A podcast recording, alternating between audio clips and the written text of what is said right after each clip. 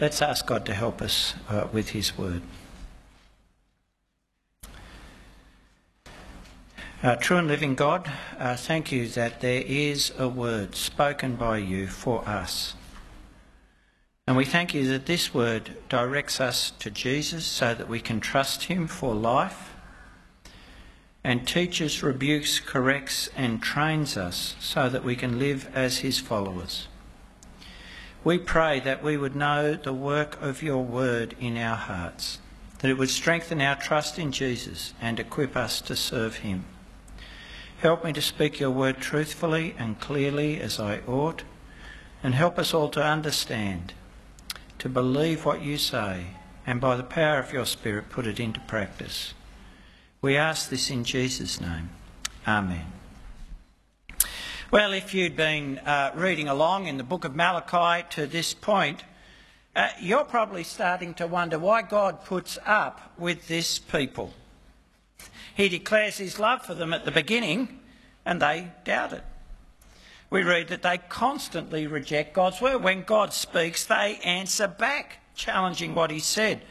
Their leadership, the priests, treat God with contempt.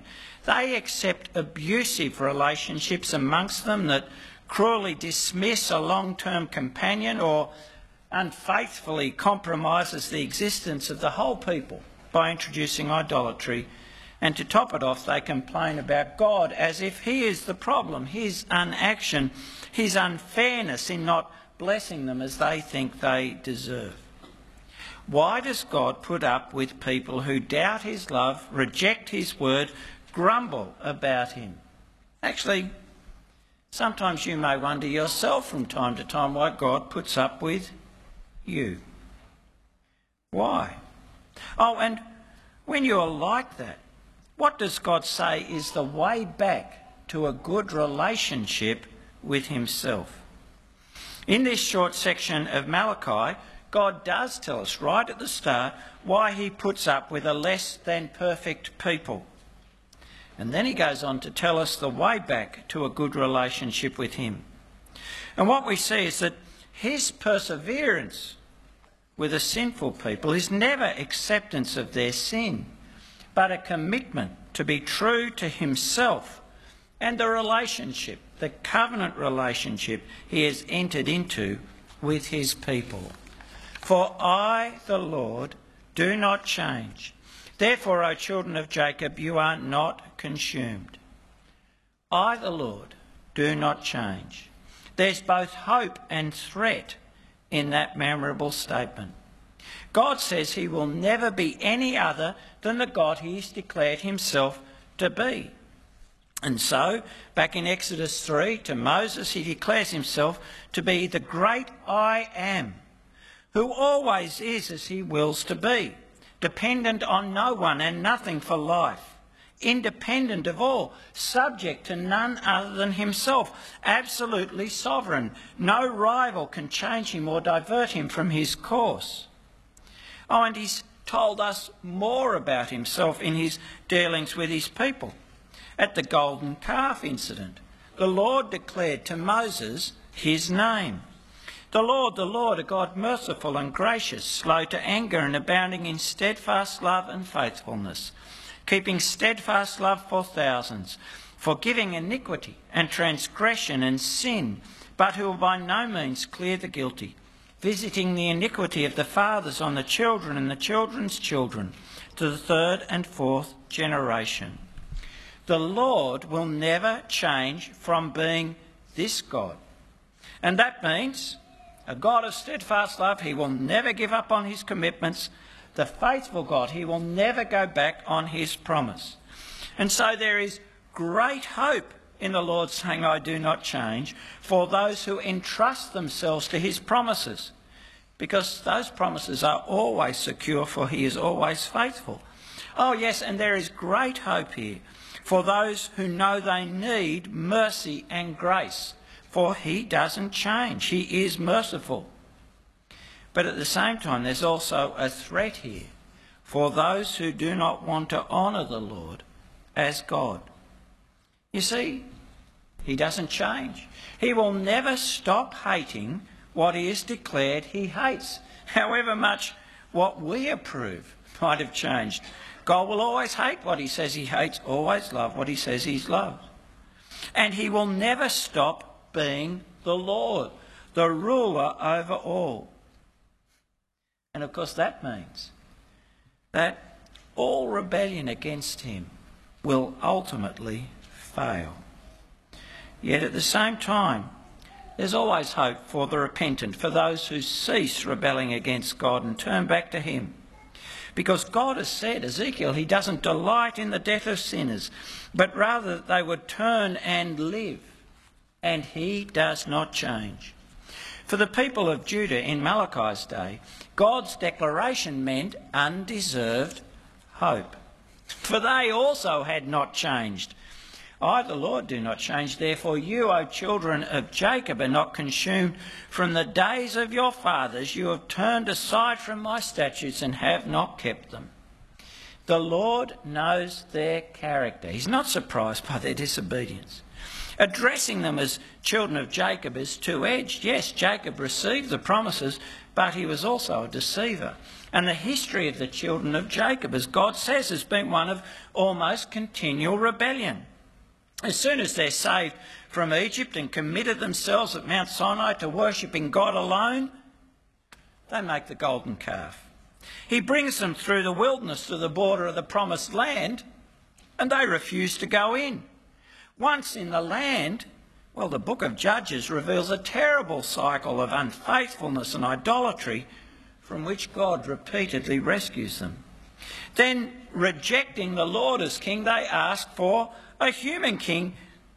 And under those kings, there was repeated idolatry, entrenched idolatry. And that rebellious idolatry over centuries had led to the destruction of Jerusalem and exile to Babylon and yet now returned from exile. Malachi is still addressing the people of God's lack of fear of God, their despising of God, their blaming of God.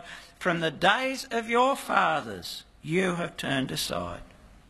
That was a truth that couldn't be denied. But because the Lord had chosen Abraham, Isaac, and Jacob, because as we saw God say in chapter 1 that he has made them the object of his electing love, I have loved you, a love they refused to recognise because he has loved them. The Lord perseveres with them. He has not destroyed them totally. In fact, as we see here, it's the Lord who takes the initiative to call them back to himself. Return to me, he says, and I will return to you. Now, this language of returning is the language of repentance. The people have walked away from God, pursuing their own plans. And without moving, they're now like the prodigal living far distant from God. They must return.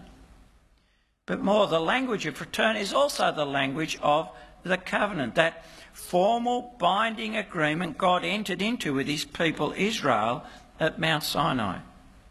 And before they enter the land of Canaan on the plains of Moab, Moses repeats the contents of that covenant to the people of Israel, our book of Deuteronomy. And that repetition finishes in chapters 28 to 30 with the blessings that would flow from keeping the covenant and the curses, the judgments that would flow from disobeying the covenant. And right at the end of that section on blessing and curses, God concludes by speaking of a time when, having experienced his judgment, they would come to their senses and, verse 2, return to the Lord.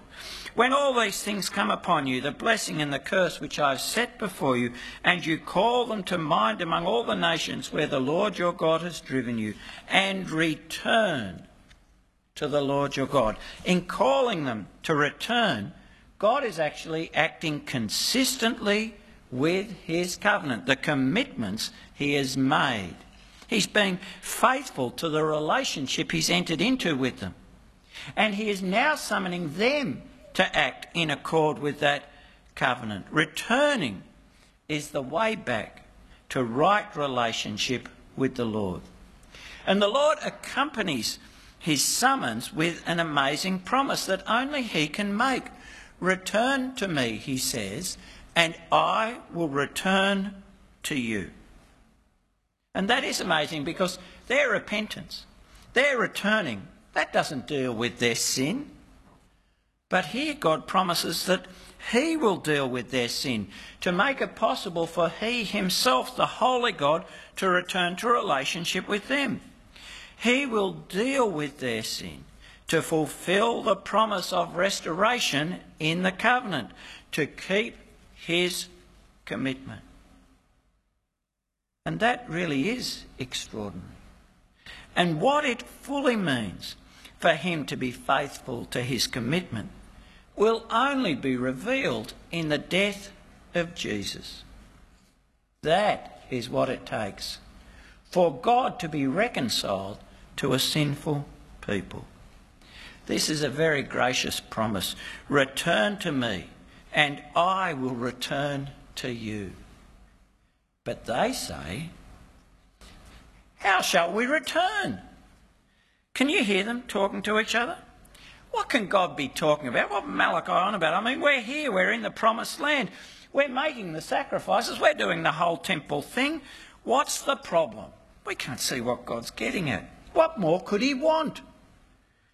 But God has shown them through His prophet the reality of their promise. Yes, they're there with their half hearted religion that shows contempt for the holy Almighty God. They're there, but not taking His word seriously, challenging it every step of the way. They're there, but doubting His love. They're there, determined to do whatever pleases them in their personal relationships, who they marry, how long they stay married. Yes, they're there, thinking that the Lord is the one not keeping His side of the bargain they are there, but they are so distant from God.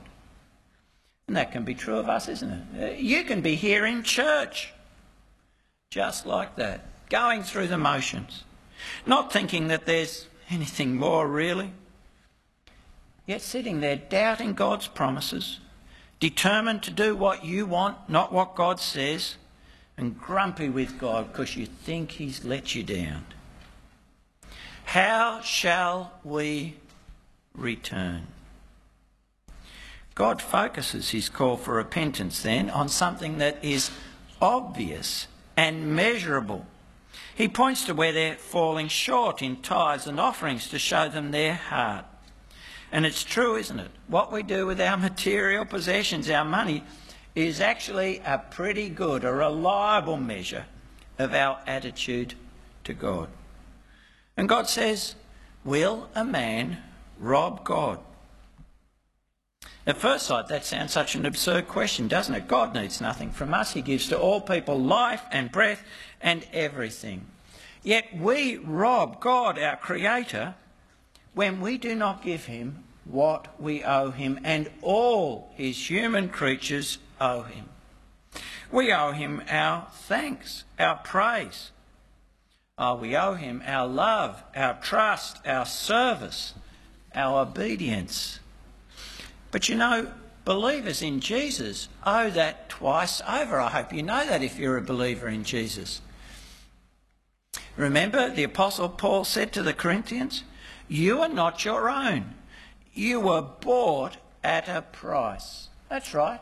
God has redeemed his people, bought them to himself through the blood of his Son. Believer, you belong to the Lord. All you have is His to be used at His direction. All you are, all you are is His to be given to His service. Will a man rob God? Yet you are robbing me.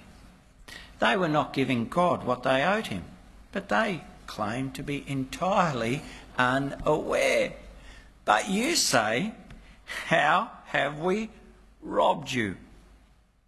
Perhaps because they were ignorant, you know, the priests had failed in their task of teaching the people. Or maybe because they were just dismissive. had decided already that God's demands were unreasonable, that times were tough and they weren't getting the blessing they thought they ought. And, you know, they were giving God something and they, he really ought to be grateful with whatever, you know, they could spare. How have we robbed you? God's clear in tithes and offerings. Bring the full tithe in. Probably they were bringing in some because verse 10 speaks of the need to bring the full tithe. Again, their worship is half hearted, giving a little bit to keep God going and get him off their backs, a kind of celestial insurance. But they were not doing what was commanded in the covenant. You see, tithes and offerings were not optional, but had been commanded at Mount Sinai. A tithe, as the Christian Standard Version says, was a tenth. And the law, Leviticus 27, commanded that a tenth of everything was to be set apart for the Lord. Now, that tenth was to be used to celebrate God's goodness when they went up to the temple, but every third year, Deuteronomy 26, the tithe was to be gathered up for the poor. And that those tithes, those tenths, were used to sustain the temple, its worship, and those who serve there, the priests and Levites, and also to support the poor. And offerings were offerings given in fulfilment of a vow in addition to the tithes, and also a portion of the sacrifices that were for the priesthood. Now, these tithes and offerings weren't voluntary contributions. They were obligations of the covenant commanded in the law. Oh, yes, commanded for their good because it sustained the worship of the temple with its atoning sacrifice and it provided for the poor. And both suffered, temple and poor, where they were not given. But they were commanded. Yet the people were not bringing the full tithe in. Why? Well, they seem to be justifying their disobedience by their circumstances, by what appears to be bad harvests, bad seasons. But God says here, verse 9, those bad seasons were actually a warning, a sign that they were experiencing judgment for disobeying the covenant, experiencing the curses described again in Genesis 28. See, Deuteronomy, sorry, Deuteronomy 28. You see there, verse 15, it says, If you don't obey the Lord your God by carefully following all his commands and statutes I'm giving you today, all these curses will come and overtake you. And verse 38, what's one of them? You will sow much seed in the field, but harvest little.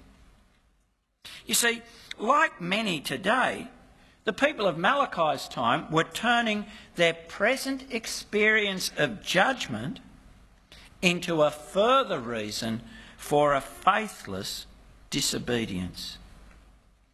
Yet God, in faithfulness to his covenant, is graciously calling them to change their mind and their behaviour. Return, he says, stop robbing me. And God makes clear the specific content of their returning, of their repentance, what they had to change. They had to start to trust him enough to do what he has said with what he's entrusted to him. They have to start to trust him enough to do what he has said with what he has entrusted to them. Bring the full tithe into the storehouse, the whole tithe, not a bit. You see, the problem was they thought they were the owners and so had a right to negotiate with the Lord what they would do with what was their own. Oh, and they had come to love the gift more than the giver, to get more security from full barns than a relationship with the living God. But the reality is that God's the source of all the good they had, all the productivity of the land on which they relied. It's all God's. The land itself, the fruitfulness of their fields, their very lives, just like all we have, including life itself, is God's entrusted to us. They were stewards. They'd been entrusted with what they had, and it was to be used God's way. Because a steward's responsibility is to be faithful in following their master's instruction. And God encourages their repentance by making another extraordinary promise. Bring the full tithe into the storehouse, that there may be food in my house, and thereby put me to the test, says the Lord of hosts. Put me to the test. Now, this is not the proud doubting of God's word, the testing in the wilderness that God forbids. There in the wilderness, God had given his people a promise that he would bring them into the promised land, but as they experienced hardship and trial, they refused to believe that promise. They refused to trust God. They complained that God had brought them into the wilderness to kill them. Their testing in the wilderness was a demand that God do more, that God meet their expectations about what should happen when they believed Him. Their testing, this testing, is where they wanted to call the shots, and God had to earn their approval by doing what they demanded. But that's not the case here. Here, God's call to test him is a call by God to take him at his word. And where they did that, says God, they will find him faithful to his covenant, to the promise to provide abundantly for his people. They would experience the blessing he'd promised his people in Deuteronomy 28. Again, Deuteronomy, it's all about the covenant there. The blessings of staying in the covenant, trusting God and doing what He said. Verse 12 The Lord will open for you His abundant storehouses, the sky to give your land rain in its season, and to bless all the work of your hands. And the Lord can do that. For He is, and I hope you believe this, He is the Lord of creation who, as the psalmist says, covers the sky with clouds, prepares rain for the earth, and causes grass to grow on the hills. He provides the animals with their food. He's the source of all life and blessing. And yes, he even controls the locusts and the insects. And God says that as a consequence of relating to Him in repentance and faith, the people would then enjoy peace with God, their God, who had entered into gracious covenant with them. Then all the nations will call you blessed, for you will be a land of delight, says the Lord of hosts. They'd be the people then God had called them to be, and that land would be a foretaste of Eden, a renewed Eden. Where they trusted God and returned to Him, they would show in life to the rest of the world how good it was to trust and obey the living God. God is patient and persevering with a sinful people. The expression of that patience is his calling of his people to be his people, to live in relationship with him, his calling of them to return. And the call to repentance is an expression of God's patience with us. So consider the question God is asking his people in Malachi. Are you robbing God? Is the unchanging, faithful God calling you to return to Him by giving Him His due? Your love, your trust, your obedience, your sacrifice.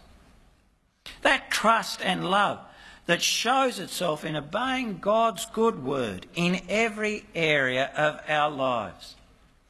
But notice God's word does have a focus here. It is on what you do with the material things entrusted to you, because that's a great barometer of the reality of our trust in God. So, are you giving God what is His due by obeying God in the way you use the material things He has entrusted to you? The way you use your money, the way you use your resources. Now let's think about that because it's easy to misapply this passage. See, I could use this passage and get up here and say, you ought to tithe, give a tenth of your income.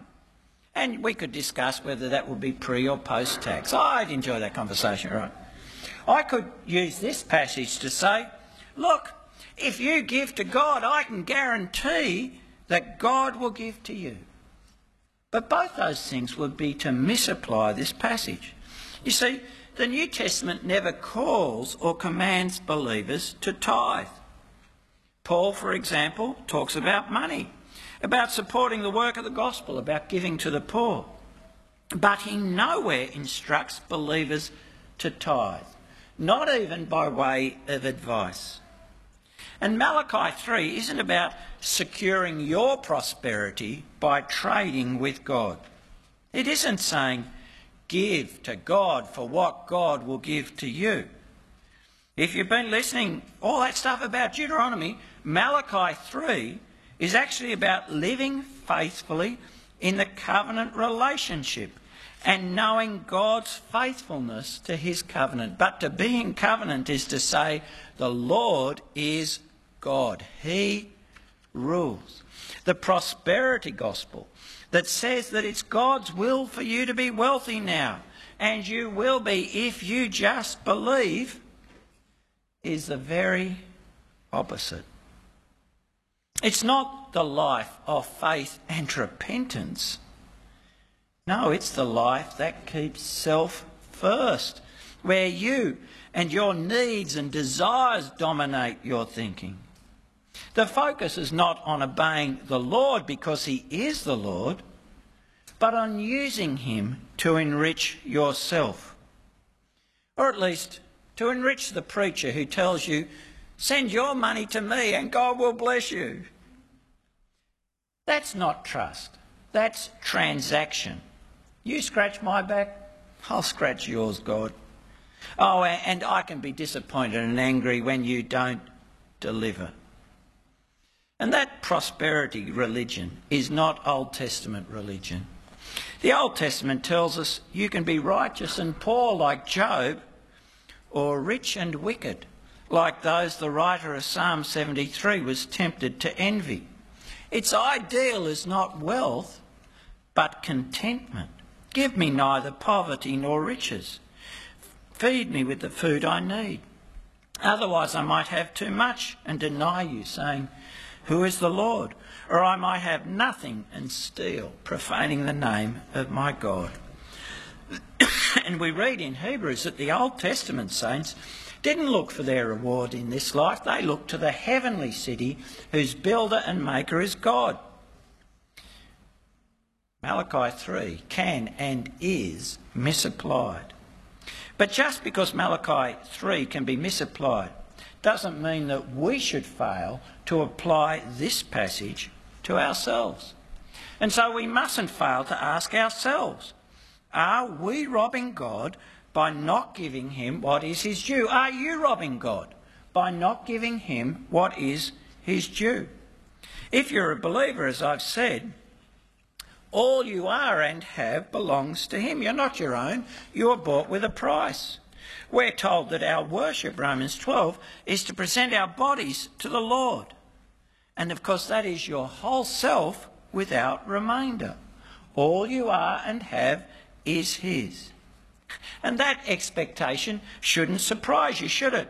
Because Jesus called for, well, at the very beginning of a Christian life, that commitment of our whole selves. If anyone would come after me, he said, let him deny himself, take up his cross, and follow me. We've got to commit ourselves at the very beginning to walk every step of the way at his direction. To be a believer is to know that all you are and all you have is God's, to be used at his direction. So, is that reality that you are the Lord's showing itself in your life, in the way you use your material resources? Do you show you trust the unchanging, faithful God by using what He has entrusted to you in the way He commands? Because He does give us instruction on what we should do with our money. I'm going to run through it very briefly. The references are there in uh, the handout. And so Scripture tells us, God tells us we should provide for our families and not be dependent on others. Oh, and Scripture also tells us we ought to pay our tax and be generous to the poor. Galatians 2. The one thing the other apostles asked of Paul was that he remember the poor, as the Old Testament instructed. And from the outset, we see in Corinthians and Acts that was a feature of his ministry and of the lives of the Christian congregations that were founded through his preaching the gospel, remembering the poor. Oh, the scripture also says that those who work in the gospel should earn their living by the gospel, and those who benefit from it should support that ministry with what God has given them. And the scripture encourages us to give to the support of the spread of the gospel, gospel work where we are not direct beneficiaries of the ministry. This is Paul in Philippians 4. Speaking of the gift they gave to him, the Philippians gave to him when he was working elsewhere. He calls it a fragrant offering, an acceptable sacrifice pleasing to God. So ask yourself do you use what he has entrusted to you in the way he commands? That's how you show your trust in him. But actually, you need to ask yourself something more. Do you think of yourself as a servant, not your own bought with a price, as a servant who is a steward of your master's assets? You see, we can see what God commands about our money and organise ourselves to do all those things. You know, bit to church, a bit to the poor. Oh, yeah, we, we do pretty well as a family and uh, def- definitely, definitely not dependent on anyone. That's why I got the second car if the first one broke down. Right, we can, we can do all of that. We can organise ourselves. Right? And still think to do what God commands with our money and still think we're doing God a favour. Or still doing it reluctantly or anxiously. Still thinking, this is one of the issues with tithing, I've given God his bit. The rest, praise the Lord, it's nine tenths. I'm glad God didn't ask for more. Right. The rest is mine to do with as I please. But actually, God is calling for more from us than just tick a box giving. He's actually calling for a certain ambition in our hearts that will engage us and all we have.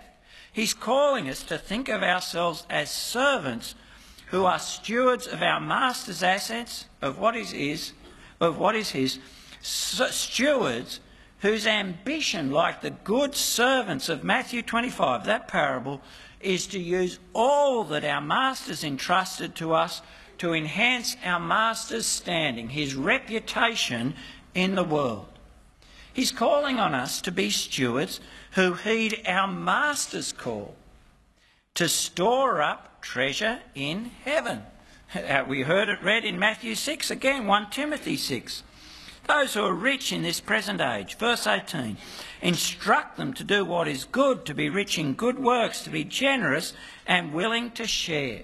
God wants his people to be like him, ambitious to do good, to be generous, to be willing to share. Servants who are content with what our master gives us. That's right, we rob God where we're discontent and love money. Content with what our master gives us and want to use it all to his glory. You see, if you're a steward, you don't ask, Have I given enough? You ask, What can I do with what my Lord has entrusted to me to bring honour to him? That's right, that's the question. What can I do with what my Lord has entrusted to me to bring honour to him? Oh, yes, that does mean doing all the things he commands, looking after our families, paying our taxes, but it also means being ambitious to do good. And we have lots of opportunity to do good. There are, for example, the plans of this congregation to bring on more pastors so that we can more effectively sustain the evangelism we do and so that we can be equipped to incorporate new believers and help every one of us to mature there at these plans. There's the work of AFES, the great work of AFES, through people we know personally on the campuses in our area. There's the work of the gospel overseas. We've heard a little bit about it this morning We have opportunities to do good as God raises up some from amongst us and brings others to us who are working the work of the gospel in other places. And we always have opportunity to do good to the poor. So, what kind of servant and steward are you? Are you eager to enhance your master's reputation? Pursue his interests with what he's entrusted to you. If there was an audit of the way you used your money, would it reveal regular deposits in heaven? You making an investment that will only come good on the day Christ is revealed. We should be ambitious to do good and to be generous. That's what God is calling for from his people. We should be ambitious to do good and be generous because our faithful God has given us good promises. You heard one in Matthew 6 Seek first his kingdom and his righteousness. All these things will be provided for you. Or another in 2 Corinthians 9, where God is, uh, through the Apostle Paul, is encouraging cheerful, free, voluntary giving. He says, God is able to make every grace overflow to you, so that in every way, always having everything you need, you may excel in every good work. These are the promises of God. We should trust Him because that's what His people do. They trust Him.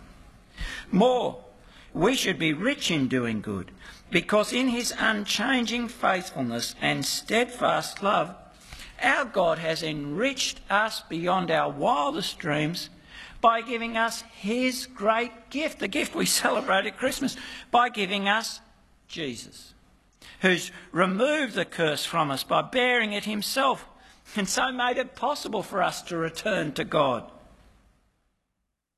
Oh, who's removed the curse so that we can enjoy peace with God, be secure in peace with God forever. The great gift that's brought us to be enriched now with every spiritual blessing and will raise us up at the last day to be like Jesus. We will be like him for we see him as he is. The Lord, the unchanging Lord, the generous and kind Lord, the Lord who, in faithfulness to his commitments to Abraham, Isaac, and Jacob, has sent his Son to bring us back to himself, is saying to his people, Give me what is mine. Stop robbing me. Give me your love, your trust, your obedience with all you have, your thanks, your praise. Give me yourself. Take me at my word. Find me faithful. Let's pray.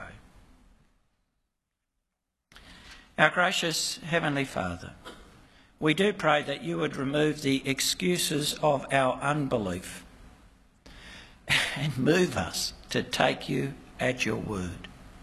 To know that what you say of yourself is true, that you are merciful and gracious God, slow to anger, abounding in steadfast love and faithfulness, who will never fail in your promise. To know that what you say of yourself is true and that you can be trusted utterly. Help us to show that trust by using what you have entrusted to us to bring honour to the Lord Jesus by being rich in doing good. Help us to be stewards who ask, What can we do to enhance our Master's reputation, to increase his assets, to bring him glory? Because we have known your generosity to us in bringing us back to yourself through the blood of your Son. We ask this in Jesus' name. Amen.